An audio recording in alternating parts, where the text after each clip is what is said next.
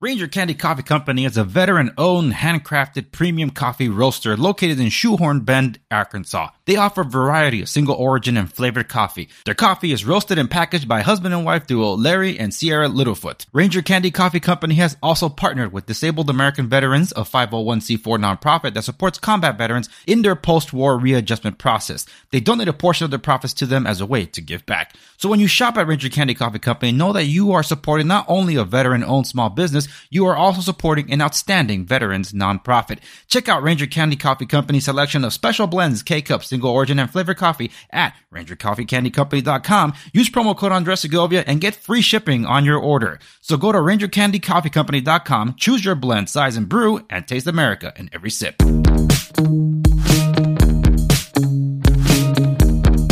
This is the Andres Segovia Show. All right, so looks like we are live. Greetings, everyone, and welcome to the Andres Segovia Show. I'm your host, Andres Segovia. On this episode, I think a lot of you have a lot in mind about what's going on culturally, uh, especially with some of your favorite, uh, I guess, movies or TV shows or stories that you grew up with and watching them go to the crapper because of wokeness. And that's the very reason why I, I, decided to bring on the program uh, someone that I've been on his program, the Critical Introverts host, uh, Señor Filth. Señor Filth, welcome to the Andres Segovia Show. Hi, uh, it's nice to be on. Uh, I'm excited to, to just see where this goes.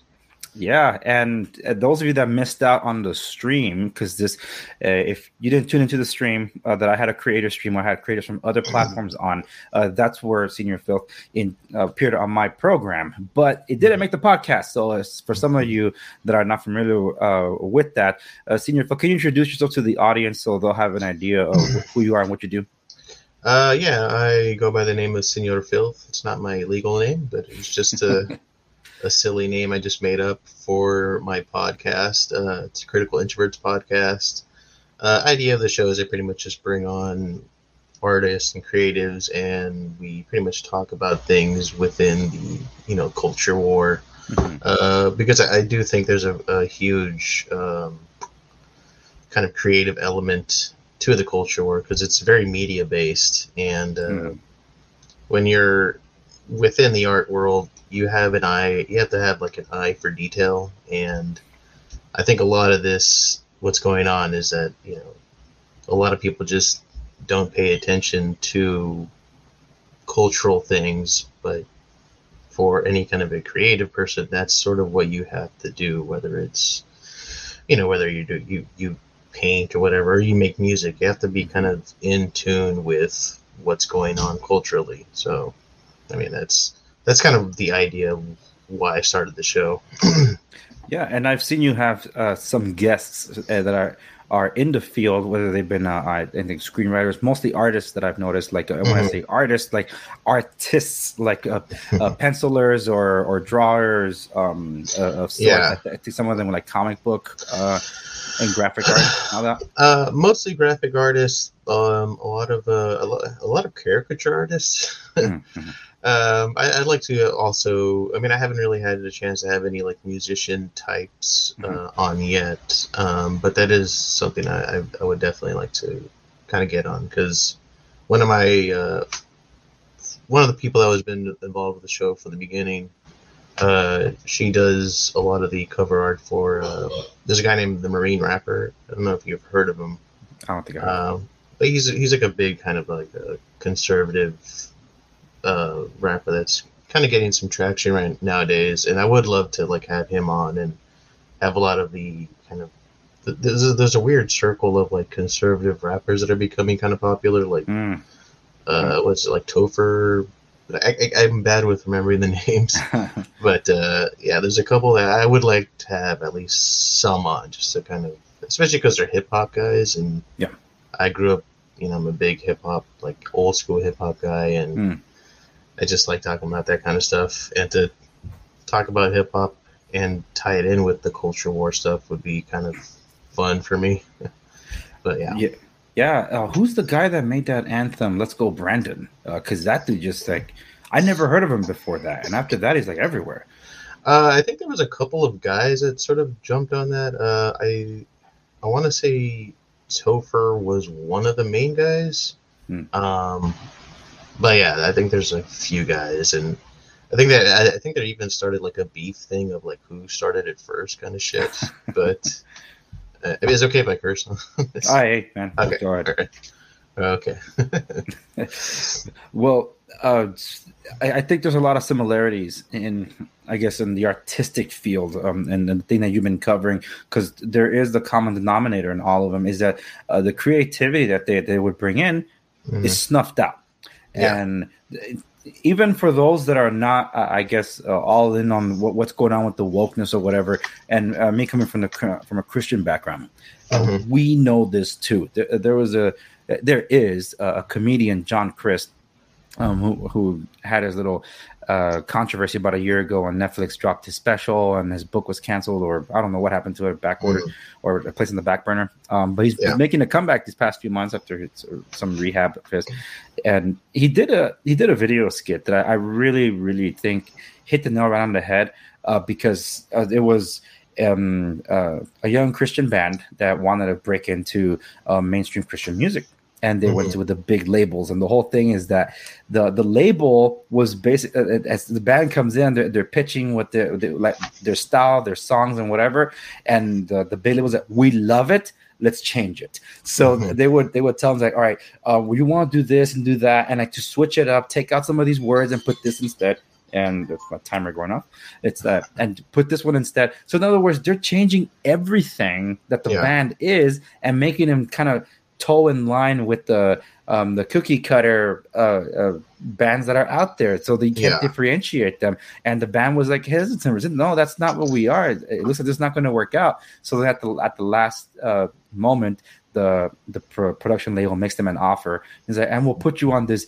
It, it's it's a it's like the billboards uh, kind of thing for for, Yeah. for Christianity, uh, for for Christian music, where it's like we'll put you on the the worship album of this this and that. And they're like, oh okay, yeah, yeah, we'll do it. You know, and that's like that's their compromise. They all right, fine, forget our our creativity. We want in on that, and I think that's and that one was like uh, it, it was funny because it's like it was it was lighthearted in the way hmm but now we're we've seen the effects of how extreme it is with Mhm.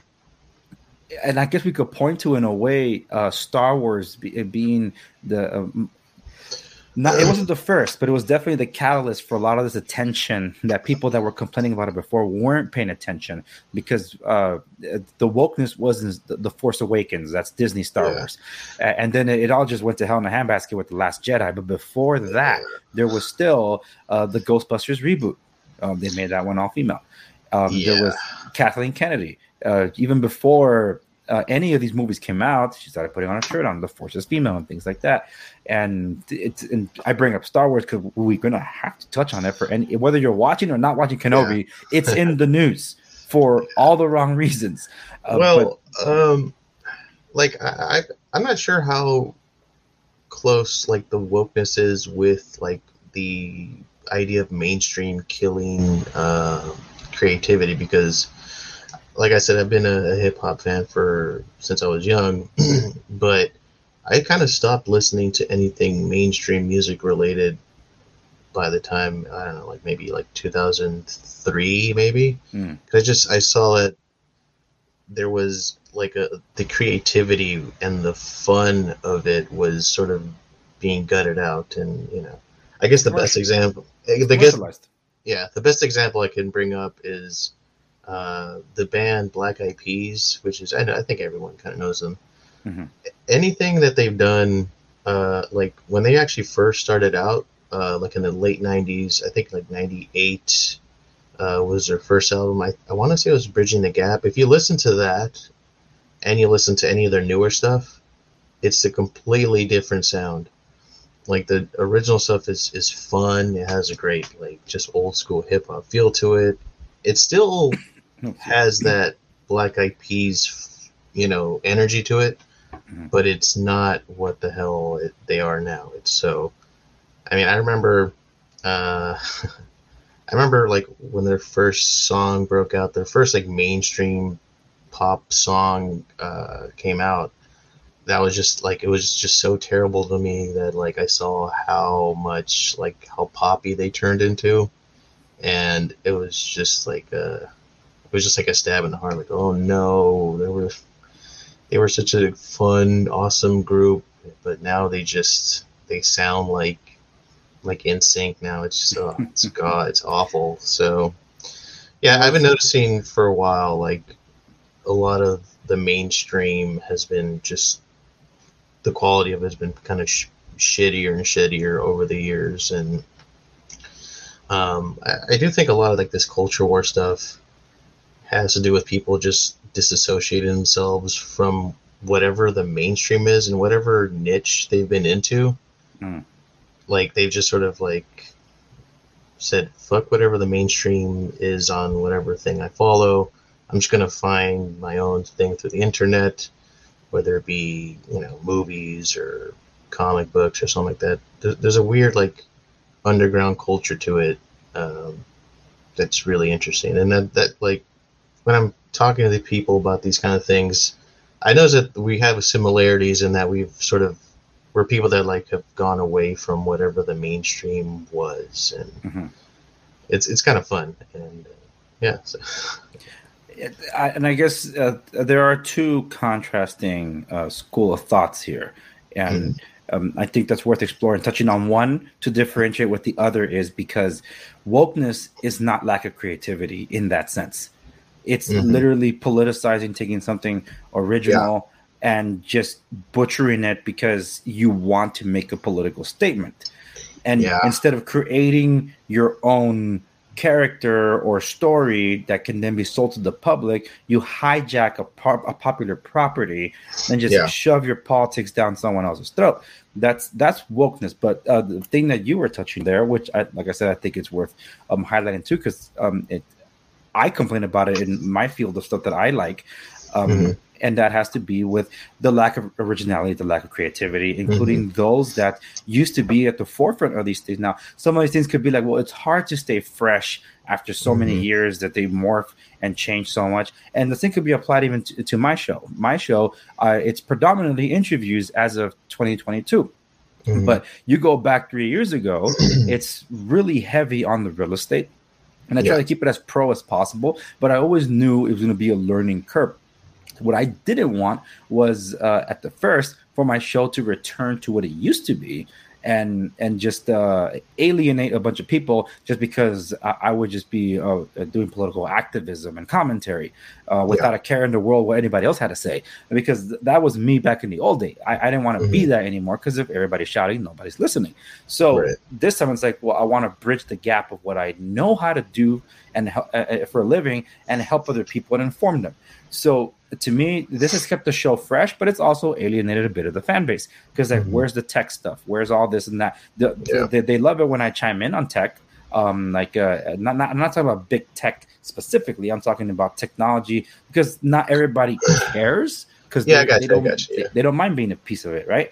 So with with respects to um my, my favorite thing is, is, is film score. Uh, so uh, Mm-hmm. film music that, that applies even to television, video games, things like that. But the the thing that most people would associate with the movie would be um, a movie soundtrack. That's Mhm. not the correct moniker, but let's just call it that for what it is. Yeah. And the studios would like a sound and then use it again to death. Like, okay, why do we need the Inception braam on everything? Hans Zimmer had an interview some years ago uh, that I liked when I said, "Hey, how do you? What what is it like to uh, to be at the forefront of things that you do? This cool sound that you find and people like it." He says, "Well, I hate it because I can't use it again."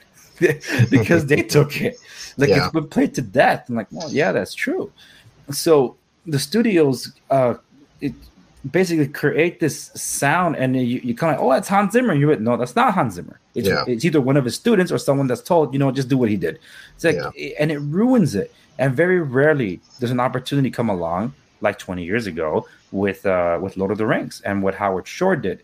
Uh, and even that that relationship was in itself ruined when uh, the the King Kong project with Peter Jackson fell through because it created differences with the music three weeks before the release of the movie. But then when Mhm. they came back to do The Hobbit, does anybody remember the music of The Hobbit? I don't think so. I don't think really a lot of people remember the Hobbit movies because I didn't. I didn't really care for those. I don't. I don't watch them. I mean, besides Uh, what's the dragon's name? Smaug. Smaug, yeah. Yeah, that was the only thing I remember from those movies at all. Like, and it was so disappointing because I love the Lord of the Rings movies, but the Hob- and I, I, I really, as growing up, I loved uh, the animated Hobbit Ralph Bakshi movie Mm. um, from the '70s, and to see that film and just see how just uninteresting and boring it was was uh, it really sucks because Yeah, okay, at first it was supposed to be great. Uh, like it had a lot of things going for it Guillermo. wasn't uh yeah Guillermo Toro was supposed to be the director think, yeah, right? was yeah, and he was Yeah. he was a director, but then MGM, which was the main financier, was running into all those hardships. He Mm-hmm. already burned a lot of the bridges, uh, leaving all these projects in the air, moving to New Zealand uh, to start developing this, working on the script. He was working Mm-hmm. hard on the script, but then things were put on hold, and he moved there for like two years. So in the meanwhile, while he was doing that, he worked with Chuck Hogan to do the the Strain um, um horror Mhm. uh, book series, which is a great read, by the way. I, I think it's more Chuck Hogan than it is uh or the Chuck Dixon, one of those two. I think it's more him than it is Guillermo del Toro, but still, um, the fact that Guillermo was involved in it um, is Yeah. what, what elevates it. But it, the project never took off. He ended up leaving. Like, I, can't anymore. Anybody remembers anything? That's why James Bond. There were so many gaps in between the uh, between the movies. Like, dude, why did they take forever to make the sequels? Because MGM was literally bankrupt, and the, the most expensive property was James Bond. wasn't it supposed to be two movies and then they just decided to make it a trilogy or something like that Yes, because oh because Peter Jackson is nuts. I just wish you could tell too because I remember uh, watching the second one, and that was the first movie that I can remember in a long time that like I almost fell asleep in because the second one is just so boring. And again, I like I love the Lord of the Rings, but Well, he, Yeah. here's a here's a little bit of a um, inside baseball. Uh, that was the the last movie um, I was invited by Warner Brothers to go see. On your Mhm. show, I, I towards the end there, I was talking about how I was part of a, um, I involve a lot with Warner Brothers with some the movies, Yeah. particularly The Dark Knight, which is the highlight of my career as an amateur movie critic. But the Mhm. last one, and this is the one they made me sign an NDA for, um, so I couldn't review it. Was the the second one, the the Hobbit? I, don't even- I don't even remember the, the name of the second movie. I didn't see the first one. Yeah, the first one's not. I didn't see the first one.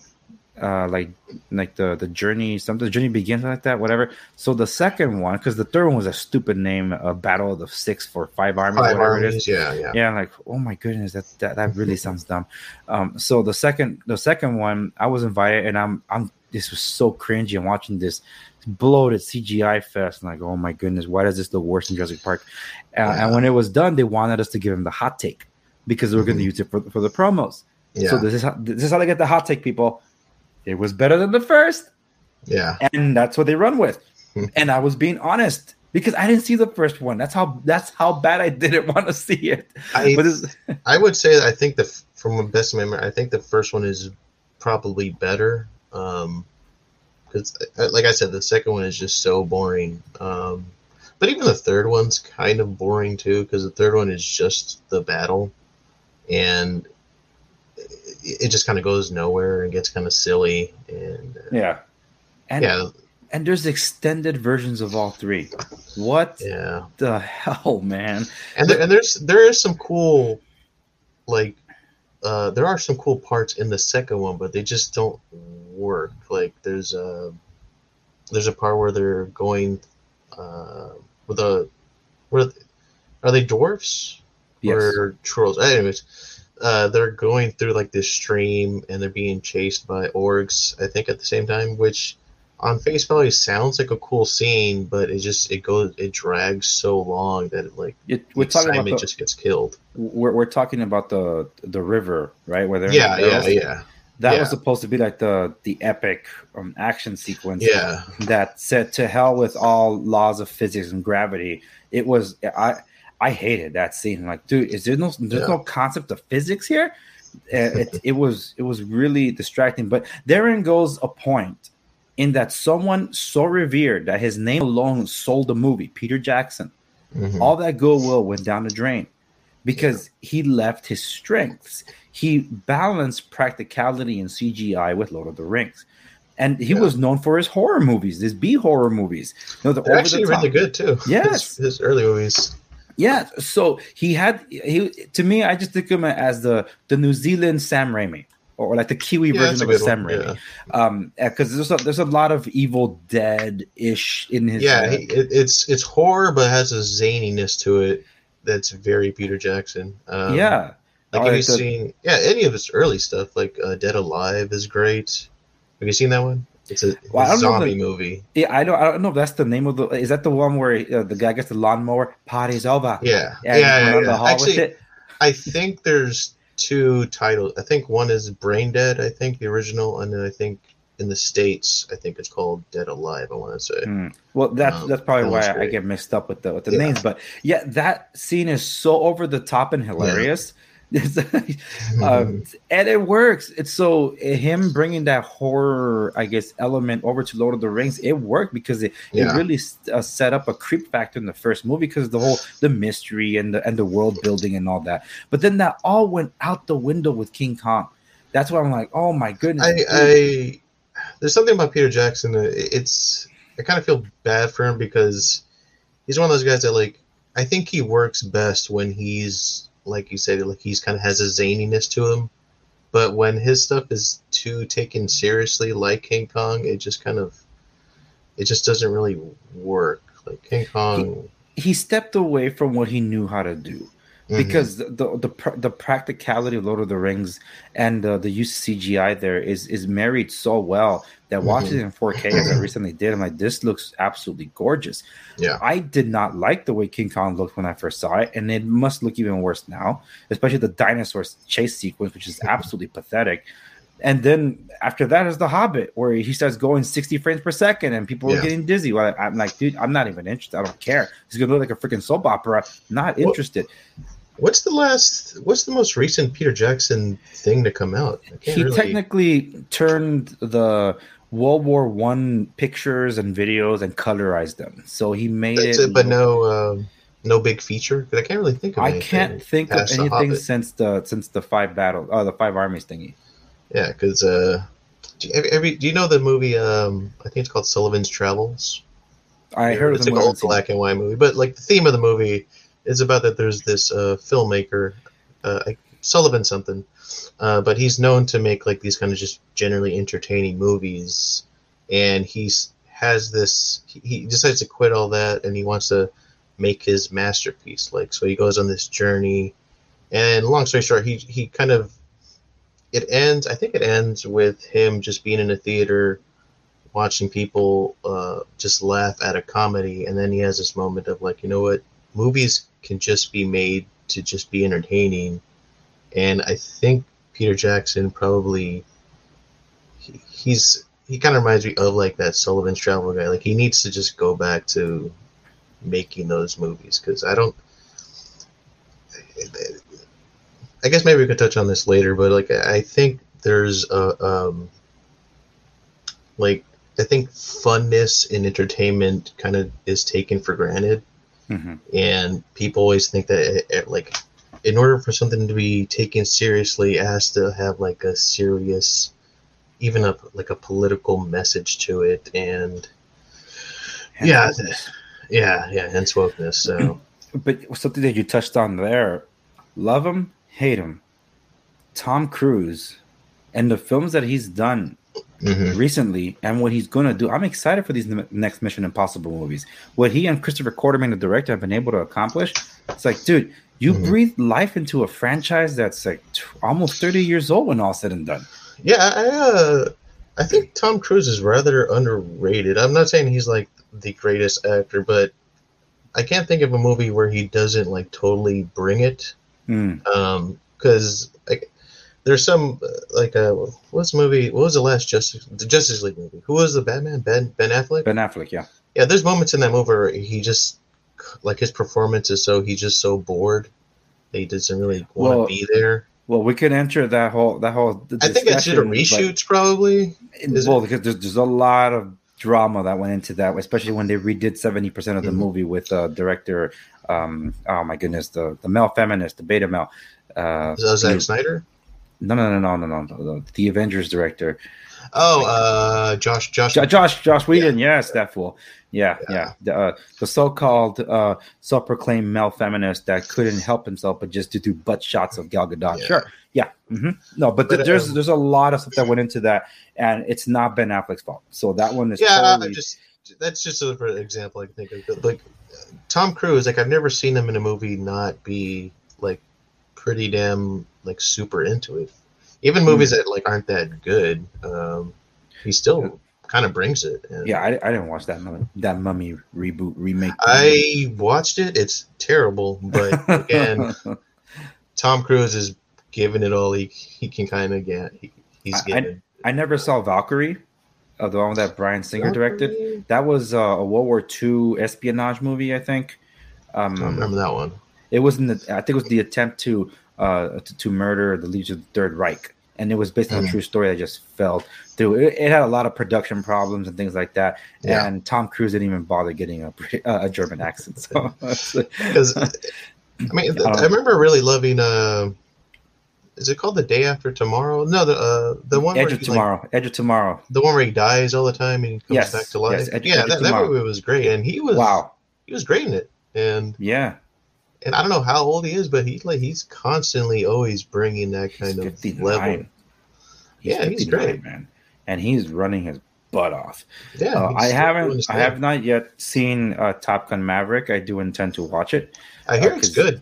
I hear it's really good. Yeah, it's uh, dialogue's corny, but that's not what it's about. It's about uh, it just Yeah. entertainment, which is something that's really hard to find nowadays. Another that- thing too, uh, I heard about Maverick that it, it's a lot more practical effects, which I really appreciate. Mhm. Um, Oh, those jets are flying, and the actors are in there using the cameras. They they had to learn cinematography. They had to do flight training and all this and that. They they were taken to different, um, um, I guess, uh, planes so they could start getting used to the G's. So that's uh, they really they really stepped it up from what Tony Scott did in 1986. Uh, I think Yeah. that's the year that the original No, Top Gun came out. I actually just watched Top Gun like a few days ago for Same the here. first time. Same here. I, I don't know if it was one of those things where like I'm not sure if I ever saw it before, so I just said, ah, I, Maverick's coming out, so might as well. And I mean, the movie still is really cheesy, but it's still pretty well made. Like the the yeah. the uh, what do you call it? The dogfight scenes are still really well shot, and the cinematography is very good. Um, The shots they were able to get back then, yeah, that's pretty impressive. I, I always had this. Uh, I, I thought that Val Kilmer was in it more for some reason, but uh, And there and therein goes the point. See, yeah. uh, I, last night I after as we were go to record this one, I, I Mhm. did the recording session for what uh, my co-host in the Critic Corner, which is exclusive locals, by the way. For those interested, check out my locals community and check that out, folks, because that's where the Critic Corner, Central Corner, uh, off the record, that's where it all resides. But the Critic Corner, the a particular episode that we basically rehearsed mhm. for as long as I've known the uh, uh, uh, my co-host. His name is Travis, and we basically uh, every chance we get, we talk about the movie Heat, and we said we're gonna do Heat. the episode Heat when the time comes. And this is a 1995 movie with Al Pacino and Robert De Niro and a bunch of other uh, big name actors. I have not seen that movie since I was a kid. So and it's it's a masterpiece. It's, I'm if sure there's a it's- this yeah. a perfect movie, that's the one. So that's Mhm. what we, our, our episode is about two hours um that we did, and that's one of three episodes we're going to do mhm. because that's just how much how deep dive we do into this into this uh, um Yeah. product. Especially because I'm an Angeleno. I was born and raised in Los Angeles. Uh, I I remember um, my my youngest days uh, before after a kid and uh, and uh, like a infant and, and baby. Um, I was living uh, before the the 105 freeway was constructed, so I Mhm. was at the border of Compton and Watts, and uh, the whole Rodney King riots and all that, in the, in the Yeah. midst of all that, and yeah, the good old fires. days. Yeah. Yeah. the good old days. Uh, yeah, history repeats itself. But yeah, so that, that's that's where I was born and raised. Um, and and seeing uh, Heat every time I watch it, it just takes me back to the the classic Los Angeles that I grew up in Mhm. because it shows you all different aspects of LA. And Yeah. the documentary to show ten years later how much is transformed. Like yes, yes, and now it's even more transformed since that documentary. So there's a lot that I want to cover uh, in it, but. Um, I guess the reason I'm bringing that up is because when, when we were doing that recording session, I dropped a bomb on him and I said, Mhm. I actually just finally saw Top Gun. He's like, wait, you've never seen it before. That's a crime against what we're supposed to be. Like, I, Yeah, I know. yeah. But just like you said, I don't know if I ever actually seen the Yeah, movie because it's so ingrained in our culture and it's played on TV so often back when I was growing up. I I'm like I know the story beats, I know everything that's Mhm. gonna happen. I just don't remember if I ever saw a cohesive movie. Same thing Yeah. with Predator. I had to sit down, like, you know what? Forget. I need to sit down and watch this movie with my wife because I don't think I remember seeing this thing from. from That, that is a movie that I can tell you I've seen many, many, many times. I, I love Predator. Um, I, I, I do think um, something like Predator kind of gets lost in the shuffle as far as like artistry because if you think about just like the Predator design, um, was it Stan Winston that made Yes. it? Like, there's so much thought into the predator uh, creature there's lore um, i never really got into the sequels uh, i don't remember the second one that much But but Danny Glover.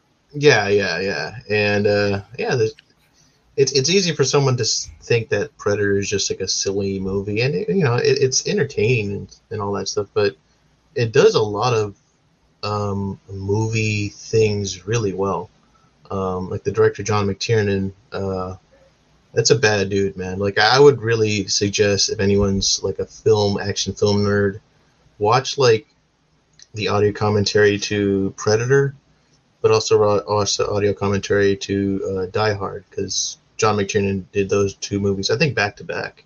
Um, probably two of the greatest action movies ever, and you could just hear like he knows what the hell he's talking about Hmm.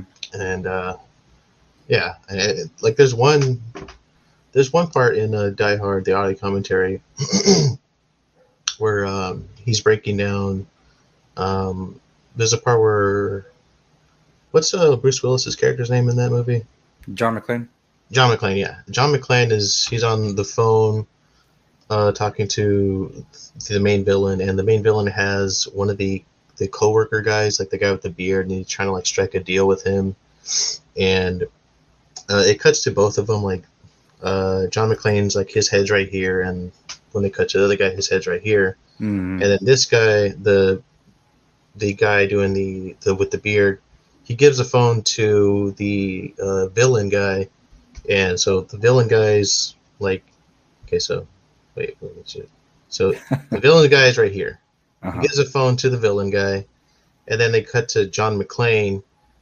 Since he's still on this plane, like the camera turns, and like all of a sudden John McClane is facing the villain, and it's really well done. But the the audio commentary, John uh, Tiernan says something about like he did that because he wanted to give the audience a sense of uh, geography within the di- within the conversation. Just little things like that are, are so underappreciated uh, in movies uh, nowadays. And, Yes.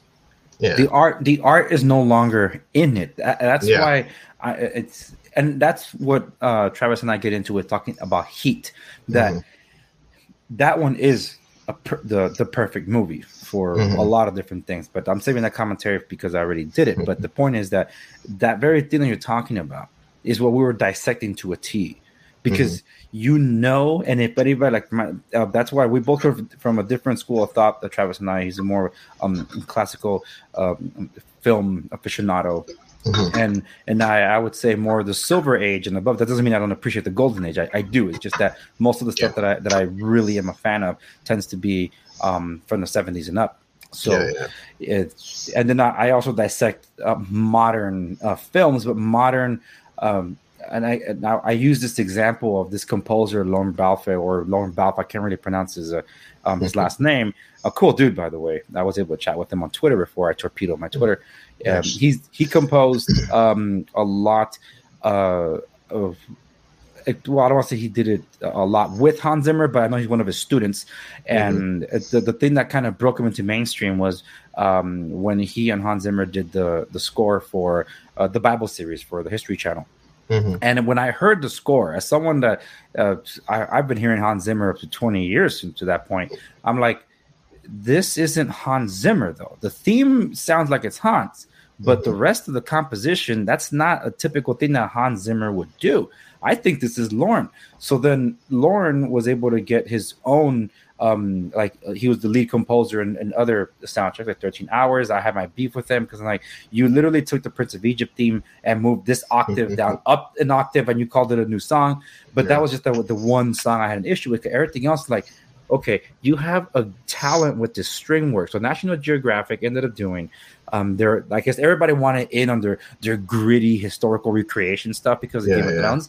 So National Geographic's response was, well, why don't we just do it on historical characters? And they did uh, um, Genius, which is the story of Albert Einstein, and they got the, the, the the act. I really like Geoffrey Rush, but the dude phoned it in for. Geoffrey Rush. Uh, that sounds familiar. Yeah, you should you should know him. Is he the guy that's uh, Barbossa in the? Yes. Oh, okay, that's it. Yeah, right. Yes, I'm like, dude, you phoned it in as Albert Einstein, man. It, it would have been great, Mhm. but I didn't care. I didn't really watch after the first episode. I just thought it was poorly made. But the musical score by Lorne Balfe, I'm going to say Balfe. I think it's called.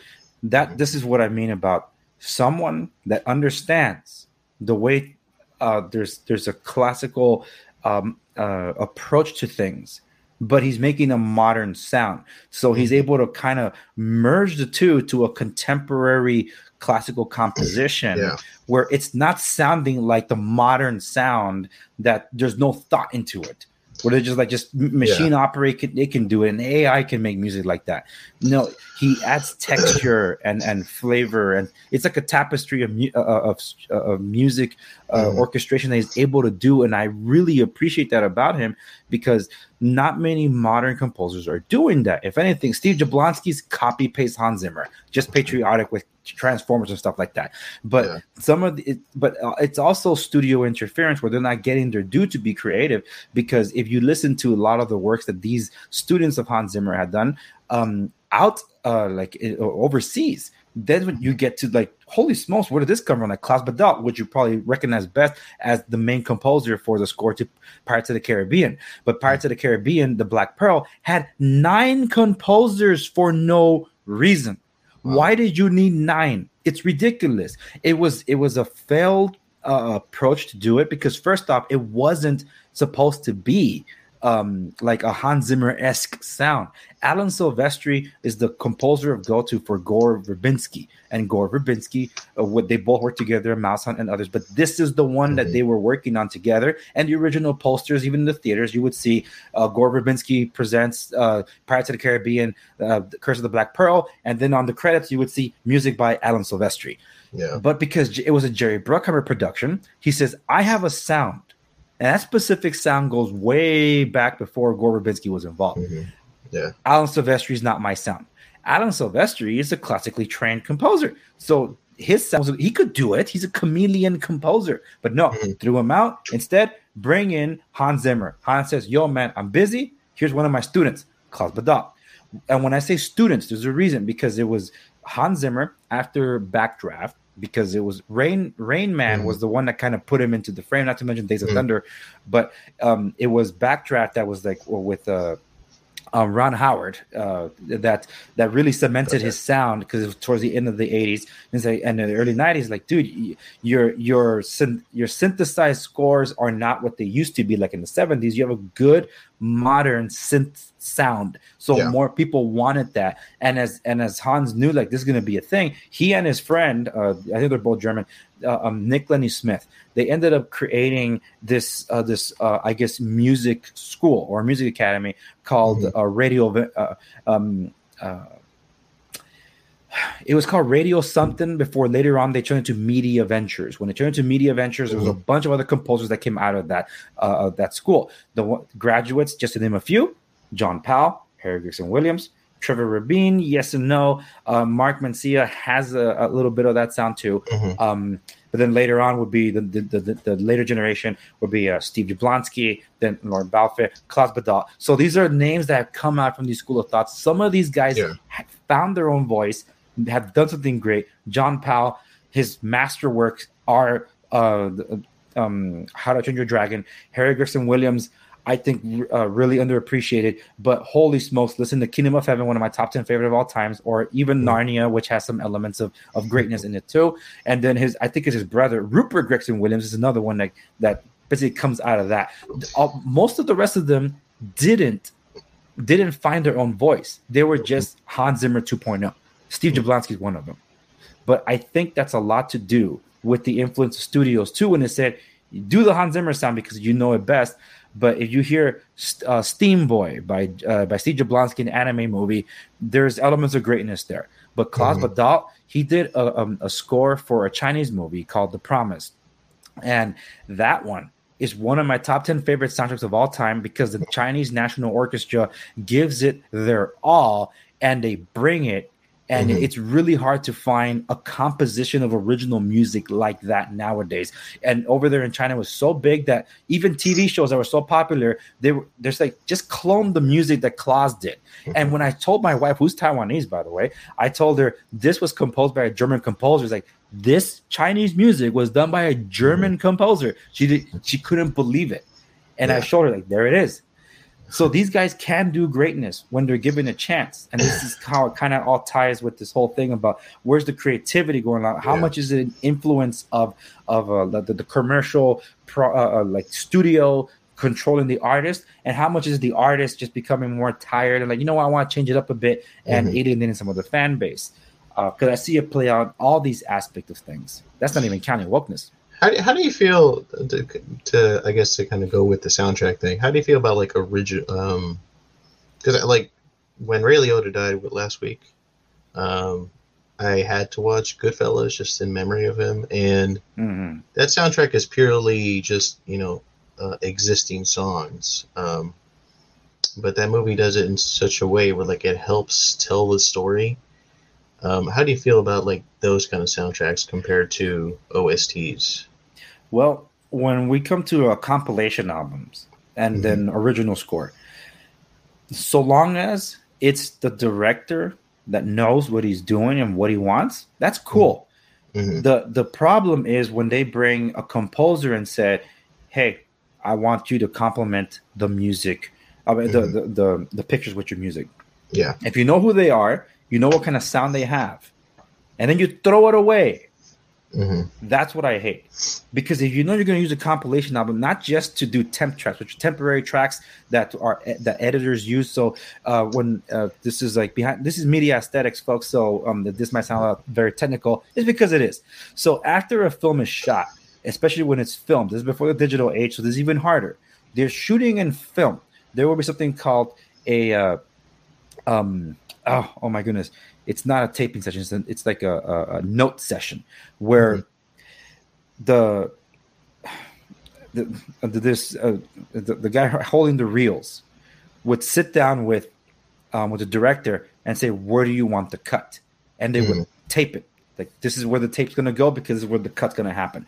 They're just mm-hmm. taping it. They're not cutting yet. They're just going to tape it. So okay, so these are the cuts, and they're going to make they're going to make all these things. So how do they know where they want to make the cut? Especially if they have a scene and they want to they want to switch this and this and that. Like okay, well we need a temporary track, or also known as a temp track. Temp track being that let's take an existing musical cue and let's go to the beats of the song, and we're mm-hmm. going to cut to that. Sometimes those temporary or temp tracks have uh, they're whoever's working on this because they're constantly working just with that they get so enamored with that that sometimes they'll have a composer come in and say, i want you to write original music but i want you to use this song so, so you want me to mm-hmm. write original music or do you want me to use that song well i want you to write your music to the song and, yeah. a great example would be uh, uh, the aforementioned kingdom of heaven kingdom of heaven ridley scott uh, this was after uh, um, he that sounds familiar. Is that with uh, Orlando Bloom? Oh, that movie. Yeah, I've never seen that. Yeah, yeah. Uh, watch the director's cut only. The theatrical cut was a, was a, a, massacre of art. It was just like, dude, where's the story? There's they left two hours on the cutting room floor. Uh, really? So and, and even when they fill it in, I think Orlando Bloom was just uh, they were riding the high of his popularity because of Lego Legolas and then coming out as Will Turner in Pirates mm-hmm. of the mm-hmm. Caribbean. It's like, hey, you know what? You can handle your own vehicle. No, just like Eric Bana, these guys are better as supporting actors. They they complement yeah. an ensemble. They can't hold a thing on their own. But the, the spectacle that is uh, Kingdom of Heaven after after having like Gladiator, Hannibal, Black Hawk Down, like all of that just like in, in, in a row for um, for Ridley Scott, and then doing Kingdom of Heaven, which is has some of the most incredible scenes, particularly during the Crusades that I have ever mm-hmm. seen. Mm-hmm. Hans Zimmer was too busy to do the music. He did the music for the previous three, But it, like, hey man, I'm busy. He's one of my friends, one of my former students, Harry Gregson Williams. Harry Gregson Williams writes arguably the greatest soundtrack since Lord of the Rings. And I mean since because this dude wrote hours. I have all the recording sessions to this one, all the recording yeah. music sessions of this. This is like five hours worth of music.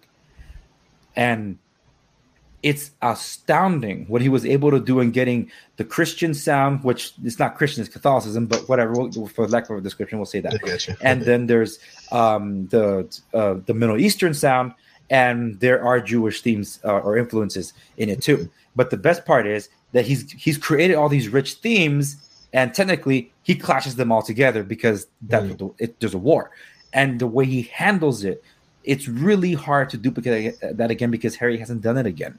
Mm. Narnia would be the closest thing, and that's barely making it there. It's barely scratching the surface. Yeah. So there is a musical cue.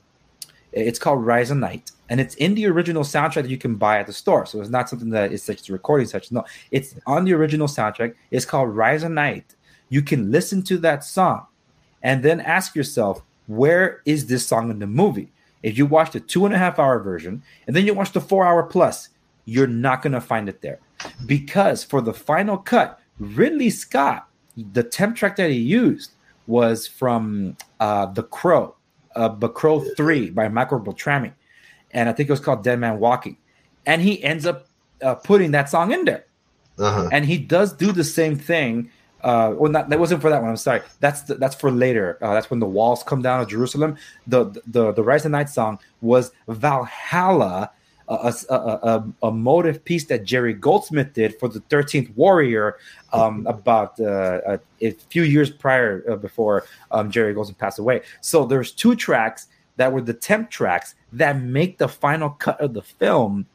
That was not by Harry Gregson Williams, but he was told to write the some of this music to the temp track. So you, if you run in parallel, you can see the story beats, but Harry still writes his own sound yeah. to the beats, but even then, it's not used. So that these things tend to happen. So if like Quentin Tarantino, uh, if I remember correctly, his thing was he used compilation albums like mm-hmm. music because he did not want someone else to tell him what's best for him.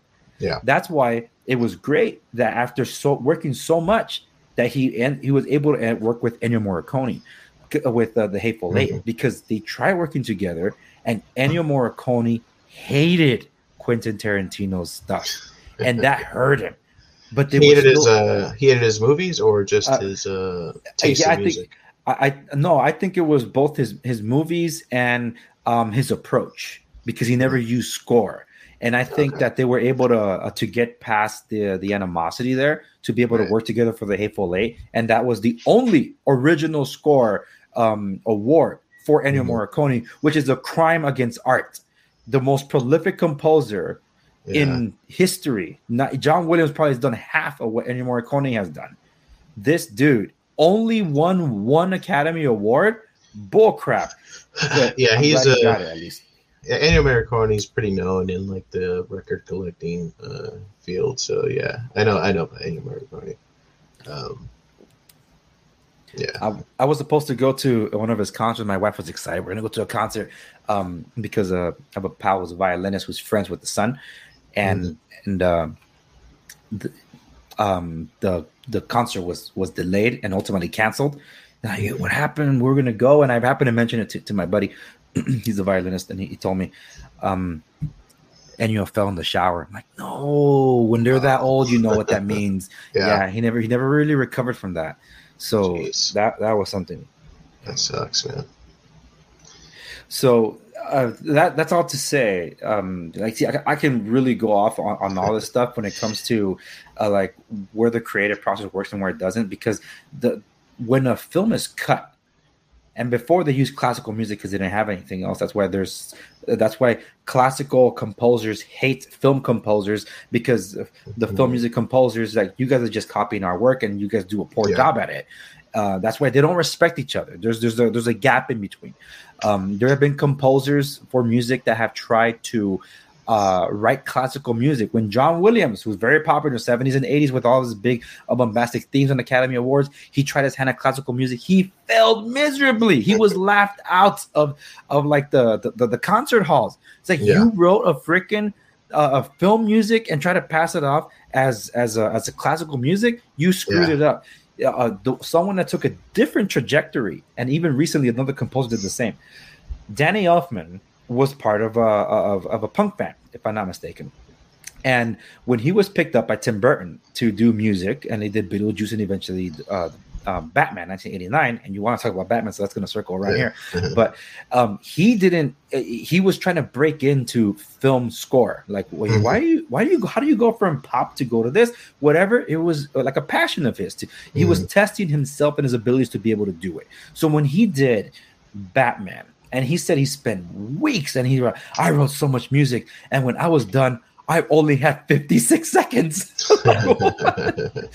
he only knew one of the clefs. I don't remember which one it was, if it was the treble clef or the bass clef that he knew how to write for. He didn't know Mhm. how to write for the other one, which is why Batman doesn't really have much of a percussion in it when you re-listen to it. It's more like high-pitched sounds because he didn't know how to fill it in entirely. He had help to get it done. Mhm. Um, and uh, and eventually mature, he found his sound, and it was just working so well. In the early 2000s, he wanted to push himself again. He decided to write classical music, and Mhm. unlike John Williams, Danny Elfman succeeded, wow. and it was a standing ovation. It was only performed once in New York. And I don't. I think it was like two hours, but you can actually buy the comp, uh, the the um, The um, recording? the album. You can buy the recording, but less than an hour. The performance itself was about two hours though, so there's a lot that was that was not there, and it was a standing ovation. I don't remember how long they gave it to him for, but it was outstanding, and I'm like, you did it right, man. And when I heard it, and I played it for my wife recently too. It's like, honey, this is my favorite modern classical music. It's like, what makes it modern? Just listen to it, and you'll realize that this is not this is not film score. He did it. Hmm. An- a- the- a- another composer that's doing the same thing along those same lines was James Newton Howard, and I got to talk to him about that because I, I I asked him how was it uh, for you when doing working with M Night Shyamalan to then the uh, end up doing this, you know. Yeah. Um, so anyway, that's a, that's a whole other thing. But it's interesting to see just how much changes because considerably the greatest music composer of uh, a film com- film composer of all time is Erich Erich Wolfgang Korngold. He did about eight soundtracks, I think, um, if you call it that. But this is a dude that will lock himself in with the, the projector, sit at his piano, and just start writing music out. And was considered the greatest original score, but it's not the best for everybody. But was Yeah. considered the greatest because the tapestry that's weaved into the imagery is the Adventures of Robin Hood, and it has a rousing theme. He's got a choir in there, and my Is uh, that- my huh. Is that the uh, Kevin Costner Robin Hood or no? No, we're talking about 1930 something. This is uh, Ah, Errol, okay. Errol the, the, the big the big adventure actor from back then Right, um, right. that played Robin Hood. So this is we're talking about way back when, okay, Mhm. Black and white days. My favorite score by uh, Wolfgang Korngold is um uh, uh my goodness, the Seahawk. The Seahawk is a pirate song. When you first hear the song, you're like, "Whoa, man, this is amazing!" and the next thing you know, George Lucas, who loved that song too, grew up listening to it, told John Williams, Hey, can you write something like that? And he's like, Well, I'll try. And then you get the Star Wars theme. So this is all connected, and you can thank Wolfgang Korngold. So that's what I mean. Like, if you let them be creative and do it, that's great because the first part of a movie budget that goes out the window is the original score. That's Mhm. the one that studios always compromise on. Oh, we'll just bring in one of those cookie cutter guys, Yeah. and it sucks. And that's different from wokeness. yeah, I, I was just thinking like right now, like it's it's how uh, how much the soundtrack actually does make a movie. Because um if you compare uh, Mad Max to The Road Warrior to Mad Max Three, what is it, Beyond Thunderdome? Thunderdome. Oh yeah, yeah. Uh, yeah, uh, what really like sets those movies apart really is is the soundtrack because Road Warrior has a really like a a kind of a timeless soundtrack. It's a great soundtrack, but Beyond Thunderdome has a very 80s sound to it, and it just dates the movie terribly. Hmm. And uh, yeah, so it is it is really important, you know. Uh, like, how do you feel about like um, what's his name? I think Junkie XL. I think his name is. Yeah, Tom uh, Tom Holden something. Yeah, Yeah. because well, that's Was- another one. I thought that was Hans Was Zimmer. who was the guy that who was the person that made the, the soundtrack for Interstellar? Was it Junkie XL or No, Hans Zimmer? that was Hans Zimmer. Oh, okay, yeah. That that soundtrack is pretty pretty damn awesome. So, th- so for Hans Zimmer, hmm uh, I'm gonna three scores I'm gonna name, and it looks like we're focusing a lot on this, and we're not. we might not be able to touch on wokeness as I seen the, the clock go, but it's okay because this is this is great because it also speaks to the uh, wokeness, like you said, was not the death of creativity; it was the hijacking of creativity. Mhm. Whereas the death of creativity has been already in place, and some of us. Some of us are at fault because we will support the things that are like, oh, why are you still watching another Fast and Furious movie? Oh, because you know it's fun. See, that's why they keep making that crap instead of actually supporting the movies that we should support. You know, um, and then we complain that it's the same thing over and over again. Then stop paying to watch it. So when it comes, Well, I mean, so, something like a Fast and Furious series, like it's fun. I don't mind something being made for fun. Uh, it's just when uh, I don't know if we're gonna have enough time like uh, to talk about this, but it's just it's when um, art kind of gets away from the fun factor and starts to like take itself too seriously and kind of up its own ass. That's that's when the wokeness I think kind of comes in and well, just the- and I think that's everything. also the fault of the Fast and Furious because it just re- remember the Mhm. street the street races were the thing, and uh, some of them were practical, and now we're just CGI bloated mess with guys flying uh, flying tanks or whatever the heck it is. So that's what that's what I mean. Um, yeah, I got you. I got you. So when it comes to like uh, tie it back to Hans Zimmer and the three scores I'm going to refer to, i- in reverse order, that would be Interstellar. Mhm. Um, the oh, I said three scores, huh? Yeah, but there's Thin Red Line before that, and then I think it's going to have to be. Oh yeah, and th- there's one right in, right in between. Um, this is a, a big deal because Hans Zimmer, who I just established, was the synth sound. He brought back the '70s sound that went out the window because Mhm. Um, the, that that tremble synthetic sound that that basically uh, um, uh, made classical scores uh, extinct were brought Yeah. back by John Williams single handedly with Star Wars, Superman, and Indiana Jones, and then eventually E.T. And not to, not to forget Jaws, but Jaws wasn't really a, a full thought Yeah. out score like those, right? So then everybody wanted it on the 80s. So 80s, we had James Horner, uh, we had Alan Silvestri, Back to the Future, anything from James Horner, like even Aliens or The Land Before Time, one of my favorite James Horner scores of all time. We've been end capping it with Willow, not to mention John Williams owned the 80s too, and Yeah. Basil Poledouris with Conan the Barbarian because Arnold was in everything then. So you have these big old scores. And then Hans Zimmer breaks back in and then makes the synth sound cool again. It's like, dude, you're really good. Um, he didn't just rest on his laurels, though. He kept pushing himself. So in Mhm. 1998, he worked with Terrence Malick and wrote The Thin Red Line, the completely anti Hans Zimmer soundtrack. It is basically a quartet with occasional French horns and, and trumpets in it. Yeah. He went all organic in it, and it's his masterpiece. The Thin Red Line is my favorite Hans Zimmer score of all time. I have his eight hours of recording sessions mm-hmm. because I wanted to hear every variation that he did on those songs. It has one of the best songs ever, but because the movie didn't do well at the box office and it was very artsy, fartsy for a lot of people that don't really like it, like, oh, why mm-hmm. is half of the movie about trees? Well, blame Terrence Malick for that. It's so the the fact that a lot of the music even got chopped up. Hans Zimmer said the only Academy Award that's hurt that he didn't win was that one because he doesn't want to work with the mm-hmm. director ever again. And he devoted so much to that, and it kept changing because Terrence Malick is notorious for not having storyboards. He storyboards in the editing room. So when he's editing, oh, I'm changing it again, changing it again. The movie that was probably planned is not the one that's that, that's that's pushed out. Yeah. So when you have that kind of like indecision, and Hans being that's why he did so many variations of a song, and Mhm. to be left holding the bag. And the original score album only has about 50 minutes of music. It's a crime that people were robbed from listening to Hans Zimmer's greatest soundtrack. And all you got to do is pull up one song, Journey to the Line.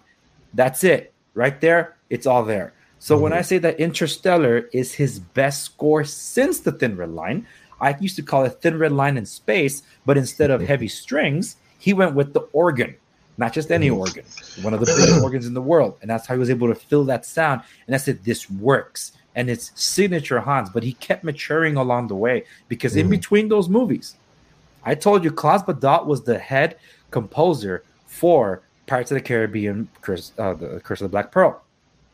Eight more composers came in from that school to try to fix the score. So if you have the album, pull it out, look at the liner notes, and look at every single freaking composer that was involved in it. The last name, Hans Zimmer. He went in there, he fixed it. I- I don't even know what he ended up fixing. All he did was basically throw in the the gladiator cool theme or, or the, the the the action multi that only uses like two or three times in the entire score and just Yeah. moves one octave to the other side and calls it the Pirates of the Caribbean theme. And it's like the Jack Sparrow theme. Like this is pathetic. Whatever the point is, it worked for the studio. So next time they said we don't want that screw up again. You come back and do Dead Man's Chest. And when he did Dead Man's Chest, it's like, well, you suck at making pirate music. It's like, why? because this doesn't sound like a swashbuckling adventure. So then at World's End was the first time he used, as far as I know, he used wood instruments, not synth instruments, to Mm. fill the sound. So at World's End is his most orchestral, organic accomplishment. Mhm. It's the most mature Hans sound there is. That's why he's really transformed a lot in that sense where composers can push themselves. And he's Yeah. still pushing himself. And people are still trying to copy him where he can't write something new without someone stealing it, like, like what happened with Inception. 10 years of commercials and still Mhm. wah, we we can't get away from that sound. yeah. You know, and that's all Hans. So I, I love creativity, but uh, but Hans, I feel people should let him rest. It's like stop asking him to do this something new just for everybody else to copy him.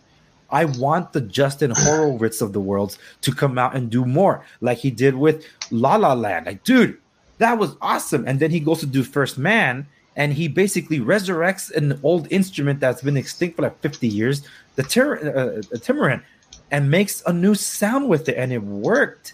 Yeah. Like, it's it's just that people don't give them their due. That's why it's so hard to find a good modern score. Mhm. For that, you got to go to TV or video games. Yeah. Um, but also, I think there is something about like when uh, some kind of a sound or art becomes big. Like there is a, a everyone kind of jumps on that trend, and it's hard to kind of get around that. Well, Um, uh, that- I want to toss this over to you though, because um, this is something that always fascinated you, and you you balked at the Black Eyed Peas becoming just like the standard other sound out there. It's like you guys are just like the other type that you're not who you used to be. But when other people try to copy sound and try not are not being original, mhm. um, do you feel it's harder for the next artist because they cannot uh, exercise be their creativity to, be original or Yeah, know, it's kind of hard to say because it's like like the hip hop music I, I love is mostly like sample based music so Mhm. like they are taking you know to the T like they are taking music that exists and making something new so like as long as it's done with love and you're still trying to push the envelope in some way that's great but I don't know it's it's hard to be uh, like super original nowadays because even when I try to like if I just like have if I just say I'm going to make something super original I try to I start and it just ends up looking like something I just I've already done so Mhm. it's it's it's something that's just hard to avoid but uh, as long as you I, th- I think as long as there's a like a genuine effort that was put into it then I it does sort of show you know what I mean Well, and I think, I, and I, I would like to answer. Well, I, I like to respond to that with, but I Mhm. want to ask you, what was that Batman question you wanted to ask me? Because I think this might Oh. all tie in together. Uh, well, my Batman question. It's a movie, Batman movie related question, and Mhm. what is, in your opinion, the best non-Joker related Batman movie? Okay, so that's why I'm, I'm glad I'm glad you asked that because I the fans like me we Mhm. were upset that they were basically shoehorning in Joker for even this latest Batman movie. Like, yeah, that was weird. why? Batman has the greatest rogues gallery. Why don't we take time to explore the other uh, the other villains? Yeah, and I, you said non-Joker, um, but Joker is kind of in it anyway. It's really hard to point to uh, in that sense because the, the one I have a bias towards is actually not a movie many people have seen. But um, if I'm gonna have to pick one, then it's gonna be Batman Returns, hands down. That's probably the Batman most Returns? Batman movie ever hmm because it's it's dark it's not uh, inspiring in any way there's grandiose moments big action Mhm. pieces batman kills folks and the and the the score is phenomenal by danny elfman. The direction is is excellent by tim burton. And it is horrifying too. Um it, it doesn't mince uh its detail. But i think the a movie that even trends social commentary because it, it made political and social commentary at the time hmm is the film adaptation of the the novel uh, the dark knight returns it was made into two parts in an animated uh, series Yeah, it's pretty good. Yeah, I saw that. that is phenomenal and i'm so glad and i i'm and that's what i wanted to bring this up because uh, i want to end on a note that's uh that affects this Joker is in that, but I, Yes, he is. Yeah. But he's not the main guy. He just Yeah. he just happens to be there. mhm. But but it's it's a predominantly a Batman driven story Mm-hmm. set in the at the height of the of the Cold War or the end of the Cold War between the two superpowers, the United States and, and the Soviet Union. Yeah. Uh, and it just happens to be that these characters live in those times, right? So I think that made great uh, a great use of its time Mhm. and commentary like like we're focusing too much on outside and not looking at what's happening inside Mm-hmm. that whole story is playing out before our very eyes in our country right now It is Yeah. amazing how that movie along with watchmen are being played out right now right before our eyes life literally imitates art Yeah. but um it's i'm trying to remember that uh um that other piece though there was a, there was a thought that um uh, i wanted to finish oh the, the originality so when i watched the batman the Mhm. one with robert pattinson um mo- everybody that, that that did enjoy it that i know said oh man that was almost as good as the dark knight. Like dude first off they're not the same movie and secondly no you're crazy. And so like you don't know what you're talking about. Uh, but the thing is just at the dark knight which is the the standard for comic book movies i watched both the batman and the dark knight and i'm like you guys were really inspired by the movie heat. I can tell. And I end up talking about that in that uh, epic episode I'm talking about because there were a lot of things that felt like, and like you said, it's hard to be original. There's a way to do a callback and make your own thing, but you all, uh, but there's also examples of someone has done it before and done it right. yeah. And where the Batman lacks it, Heat excelled at it. Like they, everyone, oh, Gotham is a character in the movie The Batman. Yes, but you have no idea of the the sheer size of the city, where things are in the city, what proximity is to a city, what buildings are in this city. You get none of that, and uh, you do get it in Heat because Los Angeles and this and that. So, I, there's still things that people can do Mhm. like uh, with the tired trope, like uh, the Jack Reacher story, for example. Um, forget the movies, watch the Prime show starring Alan Ritchson. It was so well done, and it it uh, it does subvert your expectations a little. I'm like, you can still accomplish something even with the tired trope. See, Yeah. but and I, I want to tie this all up with this, and I'm going to toss it to you because uh, we had this conversation a little bit before, and uh, the other times we talked. So wokeness is going to be to be continued, but there was a moment uh, in in what's transpiring with certain properties that are they're in one medium and then they're trying to be adapted to a different medium. So let's say a comic book being made into a movie, hmm or a novel being made into a movie. But then there's a pressure to please the public because they they start gauging the response that the audience had to the to the story as as a cohesive whole. Yeah. And sometimes the studio will say, "Let's change the ending so it can fit for uh, like it, it'll be better for general audiences." How do you feel when a studio does that? it, it's really hard to say because like let's go back to lord of the rings uh, lord of the rings has been a property that was considered pretty much unfilmable because no one know, knew how to really do it and um, you know it, it just as long i don't know how i like i've never read the lord of the rings books so i don't know how closely related they are but i know they are different enough in a way that it makes it translates to film really well. Like Lord of the Rings movies are just they're awesome. Um, so like anytime you like you you take something that was made into like like you said it was a book and turn into a, a movie you do have to make those kind of changes to make it work for film because I, I think i've heard I've heard someone would do the quote of like some of the best written scripts don't make the best movies. You know what I mean? Mm. So, it, like storytelling in different forms, like you do have to make those changes. So, it, it's kind of hard to say, man. Uh, yeah, I mean that's how, I I bring up Watchmen because that was the main criticism that the critics, not the fans of the book, the the critics of the film said the movie doesn't work because it was faithful to the novel.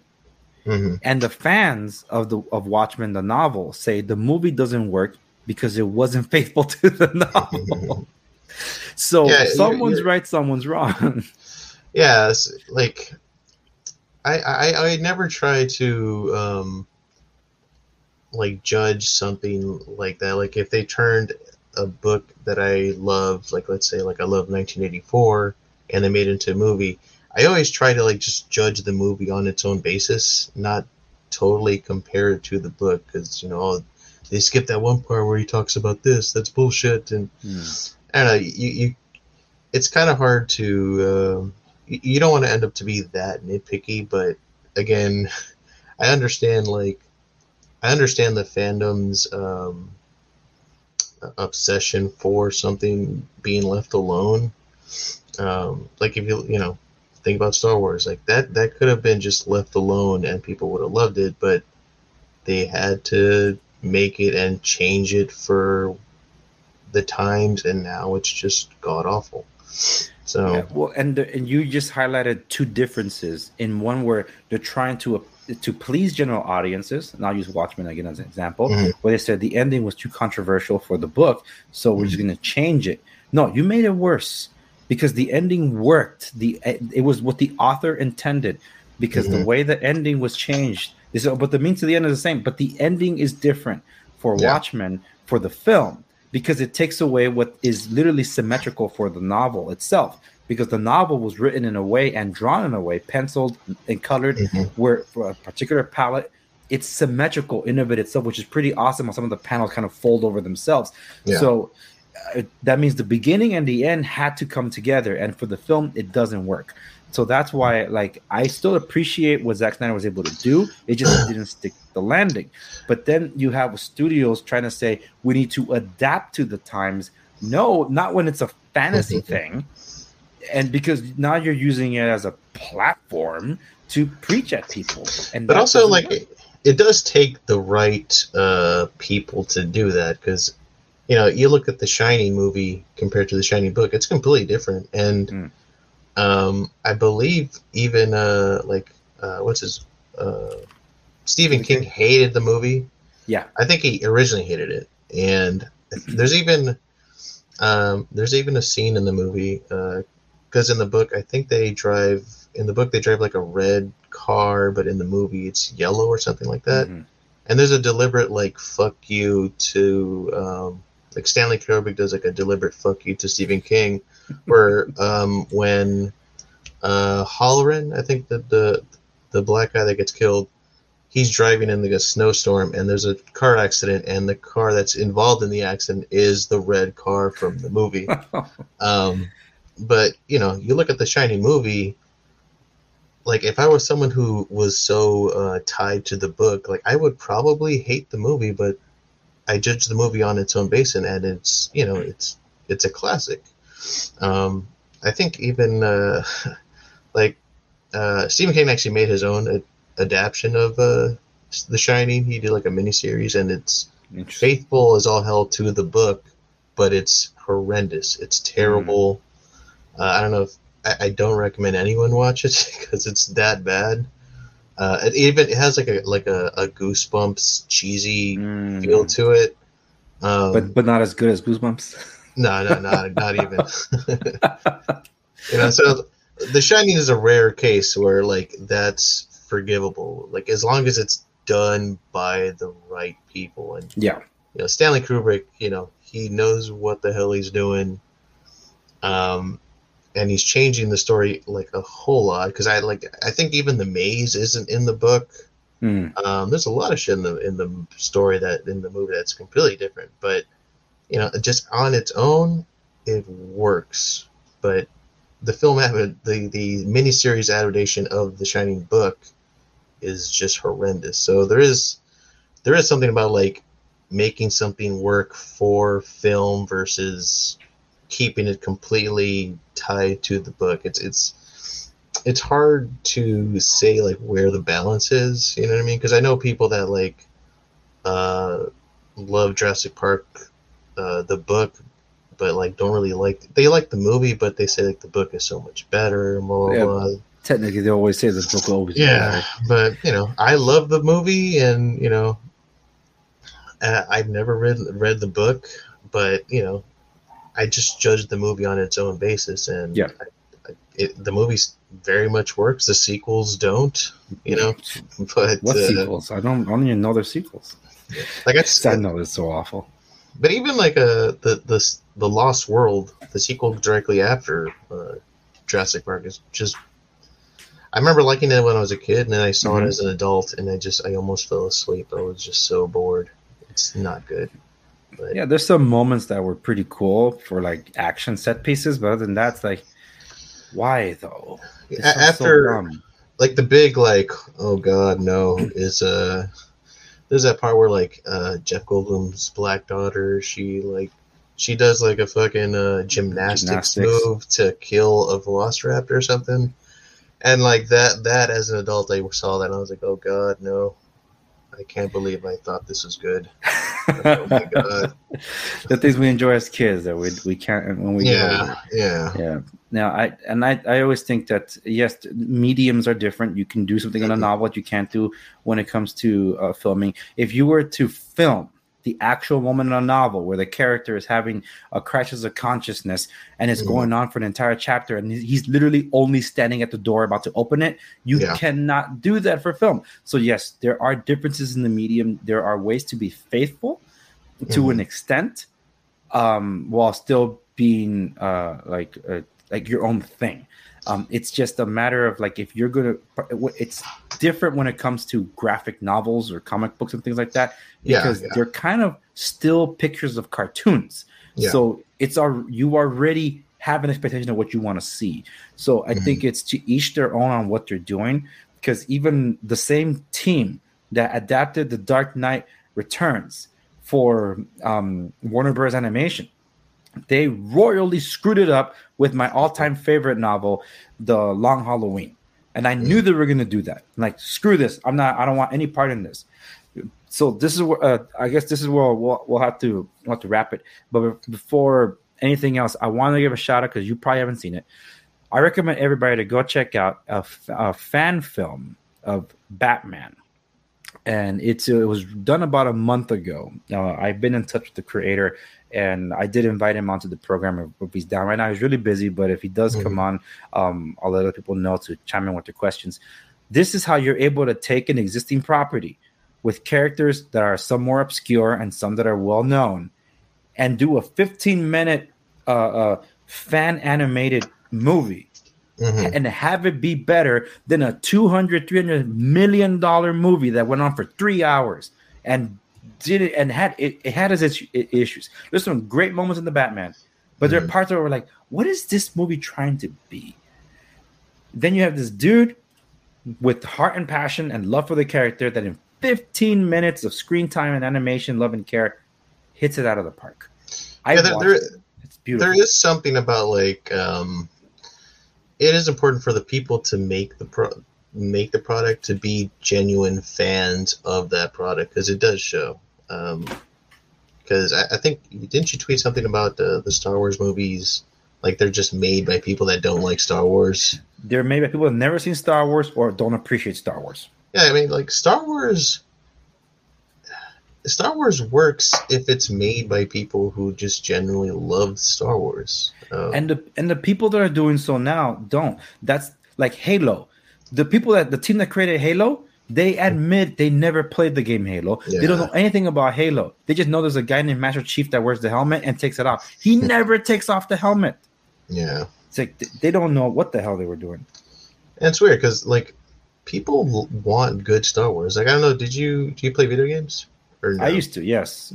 Yeah, because the uh, I, I I'm not sure if it's the last Star Wars game, but there was a Star Wars game that came out like a two, three years ago called like Fallen Order or something like that, and mm-hmm.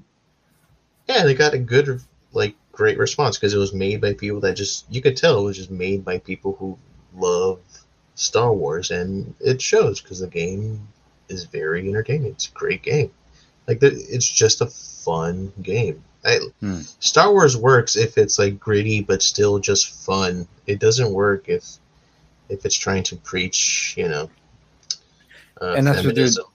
But that's what they're doing intersectional feminism taking the established characters and, and just breaking them down because you have to destroy the main character to prop up the female. No that's that's not what you do. And but did we forget about leia? She existed yeah. in this world. What about sarah connor before the, uh, like after that? Or even ellen ripley? It's like they never existed before. Said no yeah, the, we have the, them. the, the female hero thing is it's kind of weird because like Ellen Ripley works because she came out in a time in the 80s is it yeah the 80s when like the actual the typical action star was like the Arnold Schwarzenegger type. So her like she's a rarity and it like it, there's a surprise element there. But now since like every movie has to have like the kick-ass female like there's no surprise element and it's just it's almost like expected. Like you, you could just watch a trailer now, and there's like the sassy, you know, woman. You could just you just know that scene's gonna come on the movie where, mm-hmm. you know, she pushes the guy aside to like let me handle this, and she just kicks like ten guys' asses. That's no effort right now. You know what I mean? And like again, like if if that's a rare occasion, then that works because there's a surprise element. But there's no surprise element. Like it, yeah, it's kind of like expected now. Yeah. So. And then the male character saying, "You're amazing." Yeah, or he's like drunk, or well, like, like uh, what was it? The last. uh was it the last Avengers movie where they made like Thor like a drunken buffoon or something like that? Was it? Yeah. Uh, yeah, like or yeah, like I fucking hated yeah. that. Like, well, you're gonna hit it even more because uh, no, I do not believe Natalie Portman actually bulked up uh, to get those arms for Love and Thunder. She's yeah. the mighty Thor uh, apparently the better Thor. Yeah, I, I think I think Marvel movies are kind of done, honestly, because which which is why people appreciated the Batman because like, wait, the movie ended and we didn't have a skybeam or a CGI alien army battling it out. Yeah, know? yeah, we yeah. didn't get any of that. It's like, no, you actually got Batman kicking butt the way he's supposed to.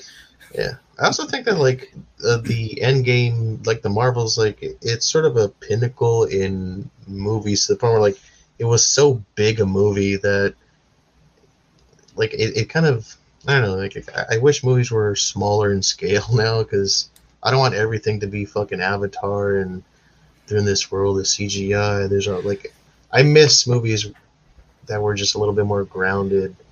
Um, not not necessarily like on, on like more realistic because I love still love fantasy, but Yeah. it just feels like things are just so CGI fest grandiose that it just like I didn't even see the last uh what was it Doctor Strange movie and I and I know it was made by Sam Raimi and I love Sam Raimi but just looking at the trailers it just looks so like it's so it looks so huge and grandiose. It's like no you want to like save that for big moments. You don't want every movie to be that. It, it just it, it takes it takes away so, so much fun. Yeah, that's why Marvel's done for. They've been done for uh, for a while, but um, like I always say that uh, my favorite director is Christopher Nolan, and my favorite film by him is Interstellar. But the the last true Christopher Nolan movie was The Prestige. All of his same team, work crew, and his God, I always hear about that one. I've never seen it. It's the, it's the magician one, right? yes, Uh, yeah, I know. Like I know the twist, unfortunately, but yeah, it's still, still still the I means to the end are still impressive yeah. because it's Christopher Nolan's- methodical. Christopher Nolan's kind of a. I know some people say he's overrated, but I do think Those people I don't know. like there's something special about like there's a selected few directors that have their own kind of style. And style not only in filmmaking but even in storytelling. Uh, Mhm. christopher nolan's one of those guys. And like you mentioned the how like soundtracks all sound the same. But i think that's just a a thing of just movies themselves even kind of being the same. And you know like you know people like nolan Tarantino, uh, maybe Wes Wes Anderson. I've never really seen that much Wes Anderson movies. They're all the just- same. And but just have, like- I like to hear this blot right in the music there.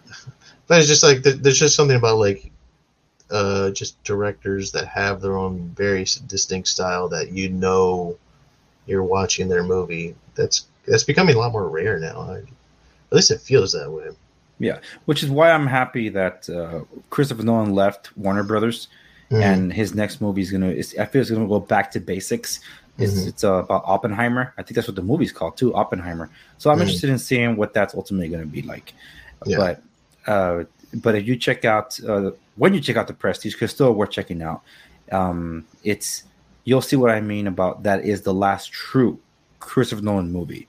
Uh, Mhm. Because after that, it just became Warner Brothers, big budget, all that stuff. Um, Was even that though it was still good.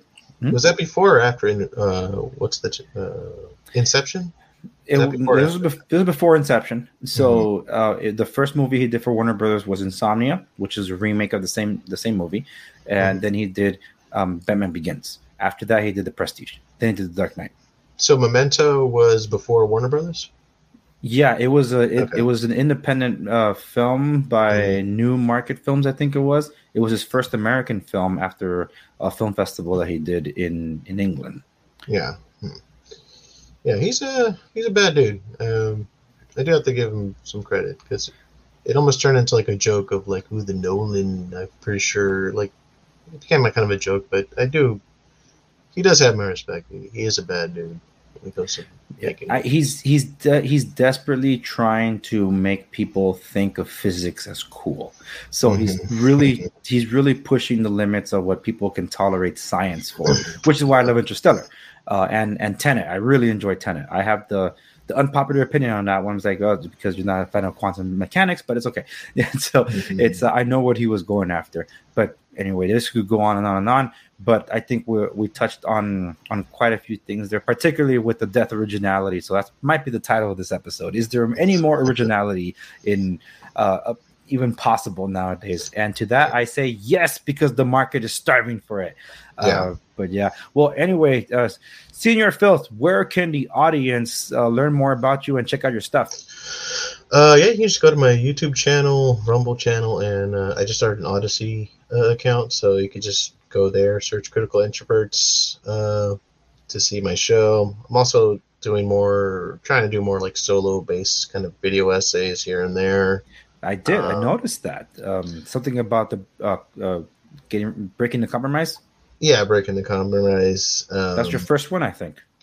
No, I did one. I did a, I think another two or three more before that, but but uh, but not they're not, as a, as not, not not as a, a I guess Yeah. high production as this one. yeah, I'm getting better as as I do it, and uh, as I learn how to how to edit better. You know. so- but I'm also, you know, I, I do have uh, my art. Uh, I have my my merch. I try to sell. Uh, just go to my just go to my big cartel store. Um, I guess I maybe I'll share some links with you, and you could share them Yes. for this episode if anyone's interested. Uh, so is that I, I am also looking to do um, like a more music based mix show. Mhm. That's just a matter of just finding the time uh, to fucking to start it because due to inflation, I think it's safe to say everyone's a lot busier nowadays. Yeah, that's for sure. So, uh, but you know, my heart's still in it. I'm still trying to squeeze out some time for that shit. Um, but yeah, I mean, I still have more stuff in the I, I do have planned. Uh, I do want to talk just generally more about like movies and music and stuff like that. Um, I'm not sure if if, if I'll probably just do like a separate podcast, separate from the Critical Introvert Show, or just have the Critical Introvert Show just be a general cultural art kind of discussion thing. But I don't know. Let's just. Well- I, I'm down to evolve, I guess. You know. hmm Well, that's why I still do the critic corner because I just love talking movies and TV and all that stuff. Doesn't Yeah. get bored. But for everybody listening on the podcast, uh, all the links will be available. You know the ML. Go to www.theunderscoper.com. Check out the show notes on this episode. You'll find all the links there. Señor Filth, thank you so much for joining me on this episode of The Andres Segovia you, Show. Raymond. Love to have you on again to talk anything else. Yeah. We can talk about anything. Porn, if you want to. I'm talk about porn. Sign up for the comments below, folks, if you want to hear anything about All right, folks. That's where we'll leave it. Thanks again, man. We'll see you in the next one. Yes. See ya.